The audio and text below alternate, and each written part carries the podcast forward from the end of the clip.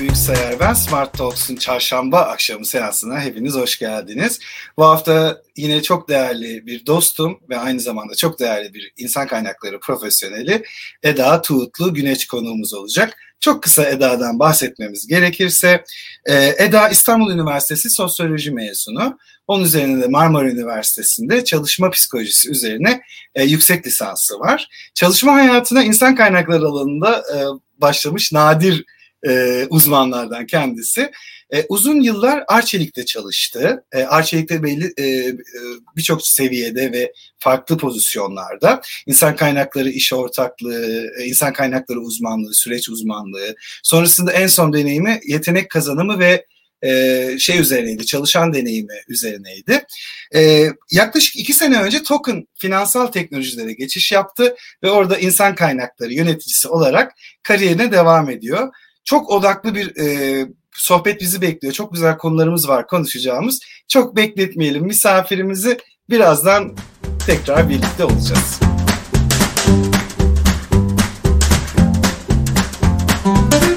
İlk sorum, e, Arçelik'ten, Tok, Arçelik gibi büyük bir firmadan e, Token finansal teknolojilere geçiş nasıl oldu? Senin kişisel hikayeni dinleyelim önce. E, ee, 2018 yılında ben Arçelik'ten Token Finansal Teknolojilere geçtim. Aslında Token %100 Arçelik iştiraki bir şirketti e, bu seneye kadar. Şimdi direkt Koç Holding'e bağlı bir şirket. Aslında direkt e, iştirake geçiş gibi oldu. Hani o yüzden çok şirket değiştiriyor gibi hissetmedim ben o geçişte. Ama şöyle bir challenge vardı benim için e, sil baştan bir organizasyon, daha minik bir organizasyona geçeceğim. E, oradaki HR ekibini full sil baştan kendim kuracağım. E, bu benim için e, inanılmaz büyük bir challenge'dı. Çünkü Arçelik gibi büyük bir organizasyonda HR business partner olarak çalışırken görev dağılımlarınız bellidir. Her işe girmezsiniz çünkü kocaman büyük bir ekip var özlükçünüz farklıdır orada. O işi çok mükemmel yapacağına eminsinizdir. O yüzden siz o işe girmezsiniz mesela. Veya idari işler ekibi vardır, İSG ekibi vardır. Onlar her şeyi mükemmel yapar. Siz HR BP olarak o işlere girmezdiniz. Ee, benim için en büyük challenge aslında o taraftaki yeni rolümde bütün bu şeyleri ben yapmak durumunda kaldım orada. İşte SGK iş yeri nasıl açılır bilmiyorum. Hiçbir bilgim yok işte İSG uzmanının bilmem ne denetimlerinin yapılması gerekiyormuş vesaire. E, işte az riskli, çok riskli falan benim hayatıma yeni giren e, kelimeler ve jargonlar oldu. O anlamda e, geçişim terfi niteliğinde olduğu için çok güzel ama e, birçok konuda kendimi geliştirdiğim için hala öğrenmeye devam ettiğim yeni işler var. E, o anlamda da aslında çok da öğretici bir rol oldu benim için.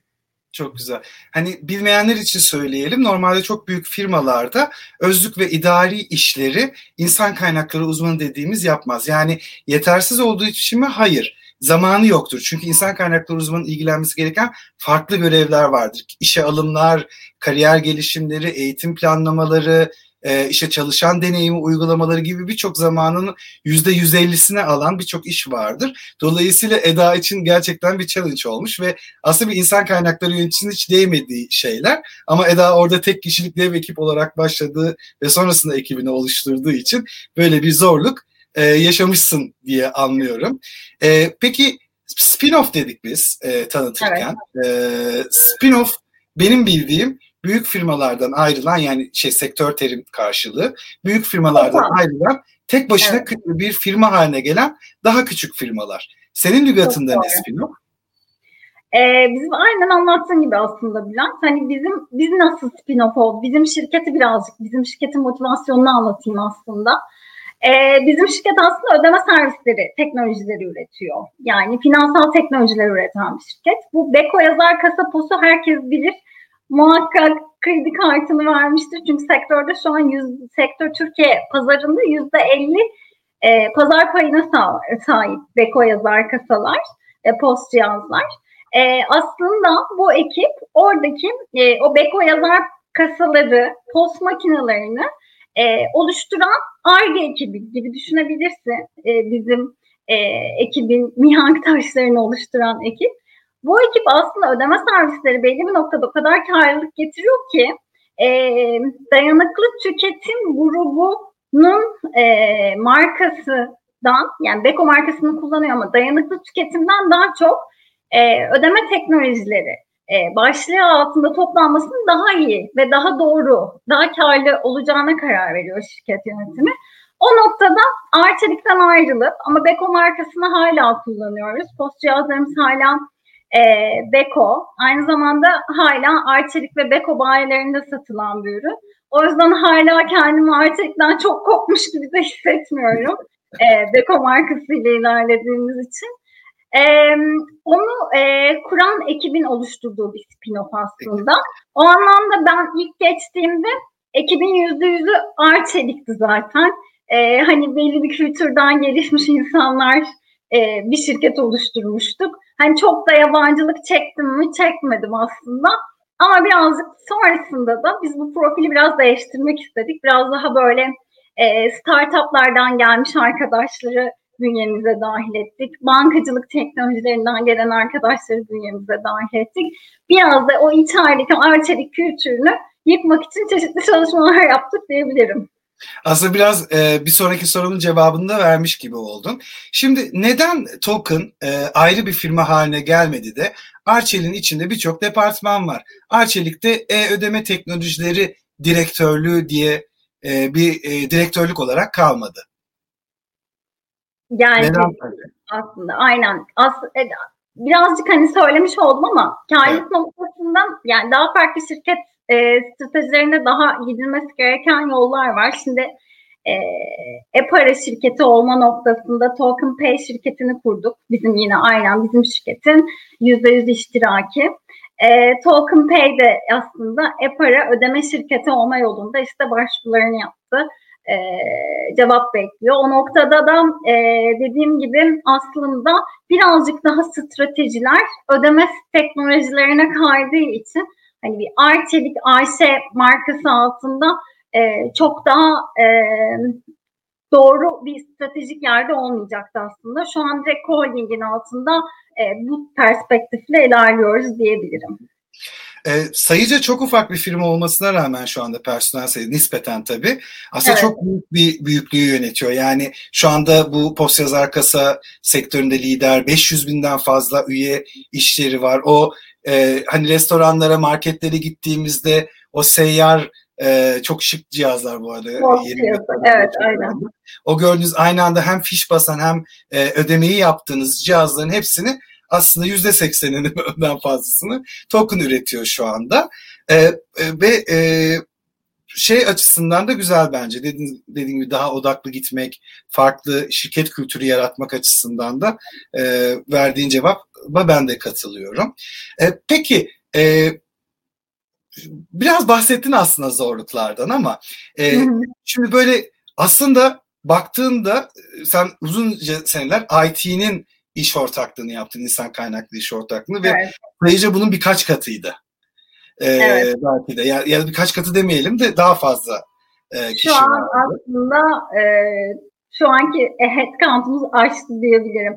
Ama Aa. şu an başladığım sayıyla mesela ilk kurulum aşamasından itibaren bu şirkette olduğum için hani e, şu an personel sayısı ilk katına falan çıktı. Çok ciddi e, headcount anlamında büyüme hedefleri olan bir şirket. Çünkü şirket hedefleri büyük. Bunları gerçekleştirmek için gerçekten ciddi bir insan kaynağına ihtiyacı var. O noktada sayı gitgide artıyor. Ee, IT tarafı Arçelik'te de IT'den sorumluydum. Profil benziyor ama Argeci profili sen çok daha iyi bilirsin Bülent'ciğim. ee, çok daha farklı yönetilmesi gereken. Bir de şu an şöyle bir risk var. Ee, ciddi anlamda beyin göçü var. Hani özellikle bu yazılımcı arkadaşlar noktasında. Ee, ben pandeminin birazcık bunu frenlediğini düşünüyorum. Ee, ve şu dönemde pandemi sürecinde iyi çalışan deneyimi uygulayan şirketlerin yeteneği elde tuttuğuna inanıyorum. Mesela bu sene bizim ciddi anlamda turnover'ımız düştü. Ee, birkaç kişi kaybettik. Ee, onun dışında yani geçtiğimiz yıllara göre şu an bu sayı çok güzel. Ee, bizi mutlu eden bir e, turnover rakamımız var. E, yeteneği gerçekten elde tutma noktasında farklı stratejiler uygulamak bu anlamda çok kritik. Ee, ama IT tarafından da oldukça kayıpların olduğunu biliyorum. Farklı şirketlerden farklı arkadaşlarım. Evet, evet. Yani maalesef e, Türkiye ekonomisinden de kaynaklı e, dışa, yurt dışındaki bazı ülkelerle e, rekabet edemez hale geldi. Evet. Bir de TL'nin değer kaybetmesi de orada çok ciddi bir etken. Kesinlikle. Ancak e, yine bir, bir takım bir sürü motivasyonlar var Türkiye'de kalmaya yönelik. Yoksa hiç kimse olmazdı şirketinizde şu anda. Hemen oradan çalışan deneyimine bağlayacağım aslında asıl konumuz. E, tamam sen bir sürü prosedürel zorluk yaşadın belki başta. Özlük işleri, şu bu SGK girişleri. Evet. Çok seversin o tür işleri ama e, onun dışında, ama onun dışında çalışan deneyimini e, değiştirmek, başkalaştırmak evet. e, sende nasıl bir deneyim yarattı? Ne tür zorluklarla karşılaştın? Yani Arçelik'teki formüller Token'da işledim insan kaynakları çözümü olarak. Evet, çok güzel bir soru. Belki de en güzel soru buydu bilen. Ya işliyor, tamam, yani. tam da işlemiyor. Ben çünkü çalışanların profilini anlayarak onlara yönelik e, İK politikaları gerçekleştirmek, yani çalışanları dinlemek her şeyden önce çok önemli çalışanların ihtiyacını gözlemleyerek elde edemiyorsunuz. Uzun uzun konuşarak, workshoplar yaparak, one to one e, görüşmelerde uzun uzun dinleyerek anlaşılıyor. Ve biz her şeyden önce bir çalışan deneyimi projesi yaptık ve personellerimizi oluşturduk. Çünkü profiller de çok farklı. Bir çözüm merkezi ekibimiz var. Motivatörleri çok farklı. ARGE'de çalışan yazılım mühendisi arkadaşlarım var. Motivatörleri çok farklı. Ee, bir teknisyen arkadaşlarım var. Test doğrulama ekibinde çok değerli. Motivasyonları çok farklı. Her birine farklı personel yönelik farklı politikalar geliştirdik. Ee, bu anlamda da ciddi anlamda hani çalışan bağlılığımızda güzel iğmeler yakaladık. Çok güzel geri bildirimler alıyoruz. Mesela Arçelik'in ödül sistemini kullanıyorduk. İki yıl Arçelik iştiraki olmaya devam ederek. Ama anladım ki aslında içerideki istek çok çok farklı. Bize özel bir sistem geliştirdik. Hani onların hepsini aslında çalışanları dinleyerek, onların fikirlerini alarak ve hatta onlarla beraber proje ekipleri oluşturarak yaptık. Ee, bu anlamda çok güzel geri dönüşler alıyoruz. Bu benim de en büyük motivasyonum bu oluyor. Hani çalışanlardan ve yönetim ekibinden güzel geri dönüşler almak. En büyük motivasyonum da bu anlamda bu oluyor. O yüzden direkt e, oradaki politikaları alalım, burada uygulayalım olmuyor. Çünkü Arçelik çok büyük bir organizasyon. E, oranın ihtiyacı ve kategorize ettiği şeyler buraya hiç uymuyordu. O noktada biz daha hızlı, daha e, kolay, nasıl yapabiliyorsak bazı uygulamaları o şekilde yapmaya özen gösterdik. Ee, ben biliyorum sen çok e, hızlı ve sonuç odaklı çalışan bir kişisin aynı zamanda. E, o yüzden uzmanlık merkezinden öte aslında işin saha tarafı yani nasıl söyleyeyim sana işin direkt insanlara değen yani İK uygulamalarının direkt e, sahada kullanıldığı alanları daha çok seviyorsun. Evet. E, diyebiliyorum. E, azıcık işte tanıştığımız. Doğru. E, dolayısıyla bence iyi de bir formül olmuş. Gerçekten küçük firmaların avantajları bence de büyük büyük amiral gemilerine göre çok daha hızlı ve e, manevra kabiliyetleri çok daha yüksek. Dolayısıyla piyasanın koşullarına da hızlıca hele teknoloji sektöründe, fintech sektöründe çok önemli hızlıca uyabilmek. Tam o konuya getirmişken çalışan deneyimleriyle ilgili e, burada bir pozitif ayrımcılık yapmak istiyorum. Çünkü normalde böyle reklamasyon şeyleri çok fazla yapmam ama e, konuş daha önceki kısa görüşmemizde bir e, kadın çalışan deneyimi projenizden bahsetmiştin. E, onunla ilgili kısa bir videomuz var bir dakika. Sonrasında da e, seninle o konuyla ilgili biraz konuşalım mı? Tabii. Tamamdır. Hemen yayınlıyorum videoyu. Tüm çalışma arkadaşlarımızın verimli, keyifli, mutlu bir şekilde çalışmalarını önemsiyoruz. Onların kişisel ve mesleki gelişimlerini destekleyecek insan kaynakları uygulamalarını hayata geçiriyoruz. Hep birlikte yüksek performans göstermek için gerekli sistemleri kullanıyoruz. En önemli değerimiz insan. Bunu bilerek sektördeki etki sahibi olan yeteneklerle birlikte ödeme sistemlerinin geleceğini bugünden yazmak için teknoloji üretiyoruz. Bu nedenle token gücünü çalışanından alır mottosunu söylemlerimizde kullanıyoruz. Yeteneği elde tutma ve yeteneği çekme konusunda farklılaşan çalışan deneyimlerini önemsiyoruz. Pandemi döneminde evden çalışan kadın çalışanlar üzerinde yarattığı olumsuz etkileri tespit etmeye ve azaltmaya yönelik bir kadın çalışan destek programı üzerinde çalışıyoruz. Token kadınları olarak V for Future söylemini markalaştırdık ve bu anlamda çalışmalarımıza hızla başladık. Kadınların evden çalışırken karşılaştıkları iş hayatları, sosyal ve psikolojik durumlardaki olumsuz faktörleri araştırarak iş hayatlarının hem de sosyal ve aile yaşantılarını etkileyen olumsuz deneyimleri iyileştiriyoruz. Bana biraz bahsedebilir misin? Ne amaçlıyordunuz, ne pro- proje ne? Ne çıktıları oldu ya da neler gözlemliyorsunuz? Ya aslında bu Covid döneminde oldukça farklı araştırmalar var. Siz de okumuşsunuzdur. Özellikle bu McKinsey'nin araştırması bizi çok etkiledi. Oradan başladı aslında birkaç e, o anlamdaki araştırma sonuçları e, bizi etkiledi. Diyor ki kadınlar aslında evde çalıştığı müddetçe herkes şu an home office çalıştığı bir dönemdeyiz. Bizim de e, ekiplerimizin yaklaşık %60 e, evden çalışıyor. Geri kalan %40 ARGE personelinin %50 %50 dönüşümlü çalışıyorlar. O yüzden ARGE personelinin %50'sinde olan gün bir çekildi. Ee, o yüzden çok kadın çalışanımızın olmadığı günlerde onlar aslında. Ee, çekimin yapıldığı gün öyle küçük bir açıklama yapayım. Ee, evde çalıştıkları sürece kadınlar oldukça zorlandıklarını, özellikle evli çocukları olan kadınların çok daha fazla zorlandıkları e, ortaya çıkıyor. Çünkü aslında normalde evdeki sorumluluklarını yaparken bir yandan da çalışmaya önem, çalışmaya çalışıyorlar aslında. Ve hani iş özel yaşam dengesinin tamamen gitti. İşte gece vakti artık mailler geldi. İşte maillere geri dönüşler beklenilen bir dönemde. İşte sokağa çıkma yasağının olduğu hafta sonları bile toplantıların konduğu bir dönemden geçtik hepimiz. E, bu noktada hani zaten evdesin mantığıyla konuluyordu o toplantılarda. E, bu mantıkla biz aslında bir m, proje grubu oluşturduk. E, önce kadınlarla başladık. Hani onları dinlemek, hani çocuğu olan örneklem, yani personel grubumuzda çocuğu olan işte anneleri konuştuk. E, sonra babalarla konuştuk ayrı posta. Çünkü sadece kadınları örneklememize alırsak projemizin eksik kalacağını düşündük. Çünkü bir sürü baba var. Onlar da eşine yardım etmeli aslında bu konuda. Onunla ilgili e, çeşitli hem farkındalık diyeyim hem de aslında neler yapabiliriz biz bu noktada onları konuştuk. E, bizim aslında ben hizmetimiz devam ediyor. Yani diyetisyen hizmetimiz bütün pandemi sürecinde devam etti online olarak. Şimdi biz psikolojik danışmanlık, ilham veren konuşmalar, bütün aile bireylerini etkileyen ilham veren konuşmalar psikologlardan gibi e, çeşitli aksiyonlarımız var. Bunun dışında da mesela artık öğle araları bile toplantı yaptığımız bir dönemden geçiyoruz. O noktada birazcık daha hani kendine zaman ayır diye işte slotlar oluşturarak aslında çalışanlarımızın işte isteyen yürüyüşünü yapsın öğle arası, isteyen yemeğini yesin veya isteyen bireysel olarak toplantılar, işleri varsa onları toplasın istiyoruz. O anlamda çeşitli slotlar oluşturuyoruz. Ya bunun gibi bir sürü aksiyonlarımız çıktı bu, to, e, bu projenin içerisinde.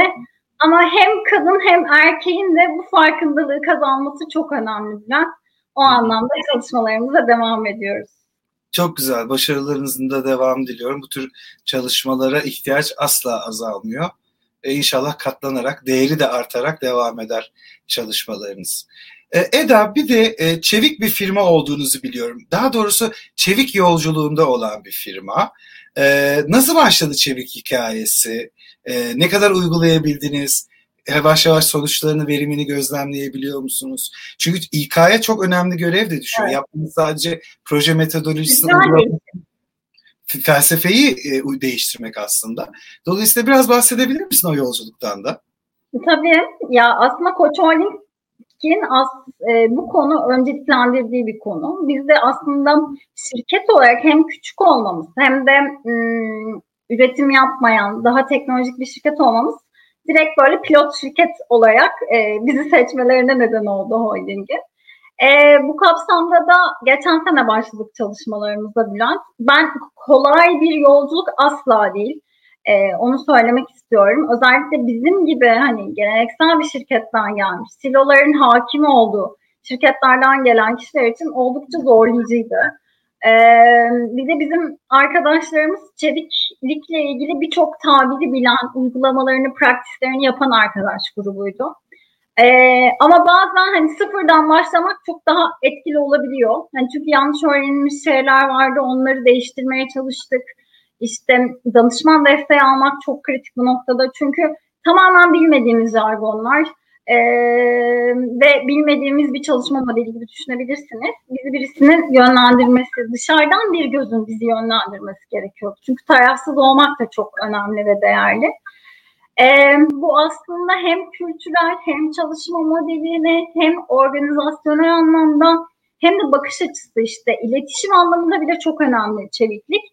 E, hızlı geri bildirim almak, hızlı geri bildirim vermek, açık olmak, transparency e, çok kritik. Bu senede e, aslında bizim bu dönüşümümüze ivme kazandıran bir şey gerçekleştirdik.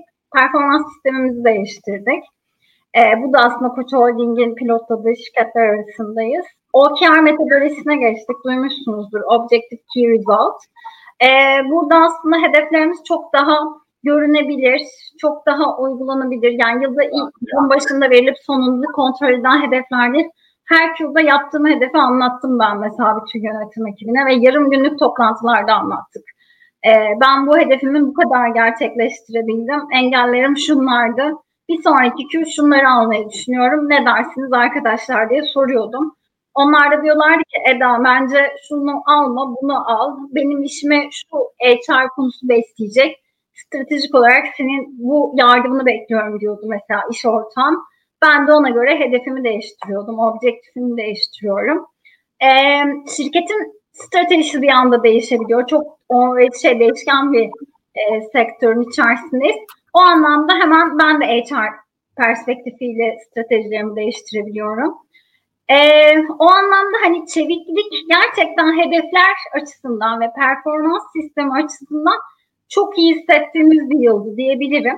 E, bu yani inanılmaz güzel geri bildirimler aldığım bir e, yıldı performansla ilgili. Hiçbir sene almadığım geri bildirimleri aldık.